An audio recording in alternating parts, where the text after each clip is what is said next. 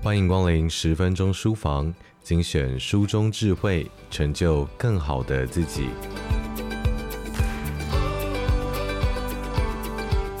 有一种打工叫做有学习的打工，在学生时期的打工经验呢，是大家难忘的记忆。除了是靠自己赚取第一笔金钱之外，不同的打工也可以获得许多不同的能力，还有实作的经验。可是，在现在这一种物价涨、学费也增长的年代，有越来越多的学生，他们是必须要打工来减轻家庭的经济负担的。在人力银行的调查中发现啊，有超过三分之一的大专院校学生在开学之后必须同时打工，又要当家教；而就读高中职以上的在学生，则是有超过七成想要打工，但是其中有五成的同学认为打工与学习是没有办法两全的。在打工负担家庭经济的同时，就真的没有办法兼顾学习吗？执教三十多年，获得过教育士多奖以及星云教育奖的蔡启华老师，透过他的人生经验以及学生的例子来告诉我们，打工与学习其实是可以两全的。如果你的身边有孩子正在面临生涯规划，或者是想要强化学习、培养素养。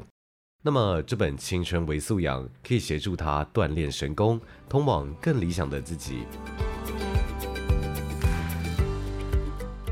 创新工厂的创始人李开复先生说：“暑假无论如何不要闲着，如果能够有机会打工、游学，都应该要争取，千万不要就待在家里面。”蔡其华老师回忆起大二那年的暑假，一位同学在暑假期间寻找打工。而他们的教授则给了这位同学一本英国文学史，要求他翻译，但是并没有给这位同学薪水。这位教授说，学生手上最珍贵的资源是时间成本，将这个成本拿来学习，在未来可能可以赚更多。这位同学就利用了暑假的时间，将这本英国文学史完整的翻译。在翻译结束之后，他发现自己不但英文的程度变好。就连文学史也学通了。在开学之后啊，面对英文系上的课程，这位同学都如鱼得水，甚至后来在托福中拿了满分，靠着奖学金出国念书，并且拿到了宾州的博士学位，也在国外的大学中获得了终身教职。而奇华老师在那一个暑假想要分担家里的经济压力，于是他去了塑胶工厂做了大夜班的工作。整个暑假期间，他过着白天睡觉、晚上看塑胶射出机的生活。在暑假结束之后，领到的工资可以轻松负担学费，这给了他很高的成就感。但是在工作的疲惫下，齐华老师却忽略了学习这件事情，以至于就读英文系的老师在预关英文考试中只有拿到八分。这件事情让他理解到，如果你闪避学习，成功就会避开你。但是在学费增长、薪水却冻涨的年代，有越来越多的年轻人需要靠打工来减少家庭的经济负担，需要兼顾上学、学习以及工作，可谓是蜡烛三头烧。但是打工与学习真的无法两全吗？老师回想起自己高中与大学的打工生活，他端过盘子，当过补习班老师，也在贸易公司担任过助理，并且也担任过电影字幕的翻译。在这些打工的经验之中啊，老师认为影响自己最大的是在大学三年级时候的纸上打工，也就是整理学习心得并且投稿。虽然稿费不多，但是老师明白，如果能持续的阅读和发表，人生可能会变得不一样。最后，老师停掉了当时在补习班的打工，专心的阅读还有投稿。直到某一个月，他发现获得的稿费与之前打工的工资相等的时候，他明白了，有一种打工叫做有学习的打工，因此建议有打工规划的同学们，在用时间换取金钱的想法下，也别忘了思考付出的时间可不可以换到其他学习的边际效应，像是能否学以致用，能否拓展人脉，以及能否将兴趣化为能力。钱很重要，但是比金钱更重要的是时间。如果让打工吃掉所有学习的时间，在这个知识经济的时代，你可能终其一生都只能成为一个打工仔。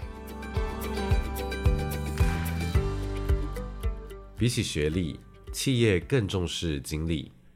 诗仙李白在三十三岁的时候写下《与韩荆州书》。在信中，李白写道：“生不用封万户侯，但愿一世韩荆州”的千古名句。而李白写下这封信的目的，竟然是想要找一份工作。李白他自认是心雄万夫、龙盘凤翼之士，他并不想要经由国家高考的途径来当官，反而是向荆州长史韩朝宗投信推荐自己，想要透过特殊选才的管道来获得进用。而在二十一世纪里啊，自我推荐的信变成了备审资料。那么，该如何增加自我推荐信的成功率呢？在奇华老师教导过的学生中，有一位到了德国读博士，并且参加了大型强子对撞机的子计划。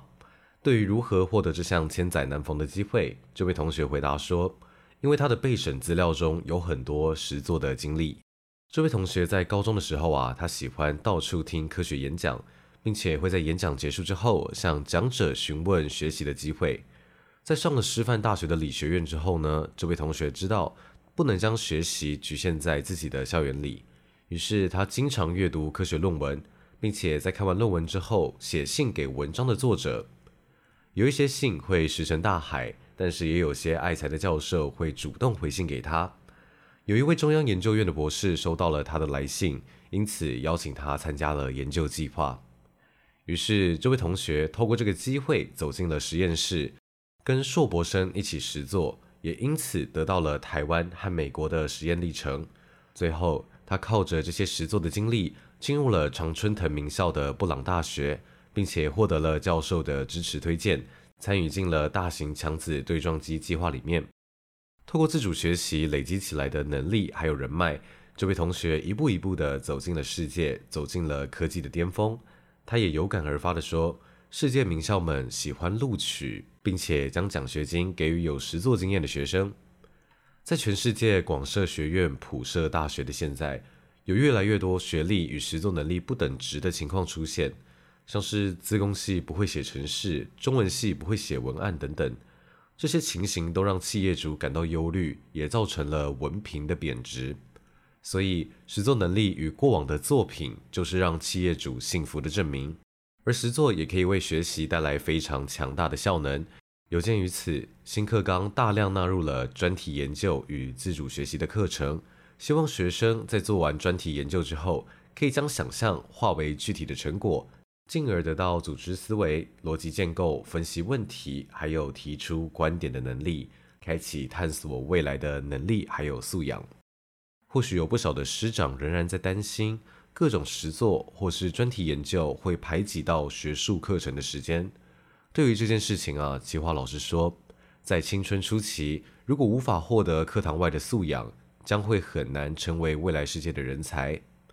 最后，奇华老师说，在这个相信你做不是你说的年代，我们和李白一样，不用生于万户侯，但是要记得，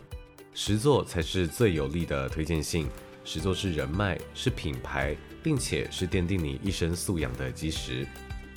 以上内容出自《青春为素养》，三十六个通往更理想自己的基本功，由亲子天下出版。在各大书房、亲子天下 Podcast 好书专卖店都可以找到我们在十分钟书房里介绍过的好书。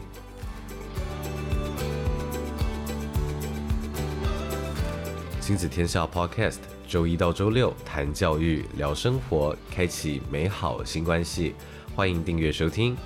Apple Podcast 和 Spotify，也给我们五星赞一下。也欢迎在许愿池留言回馈。我是说书人钟威，我们下次见。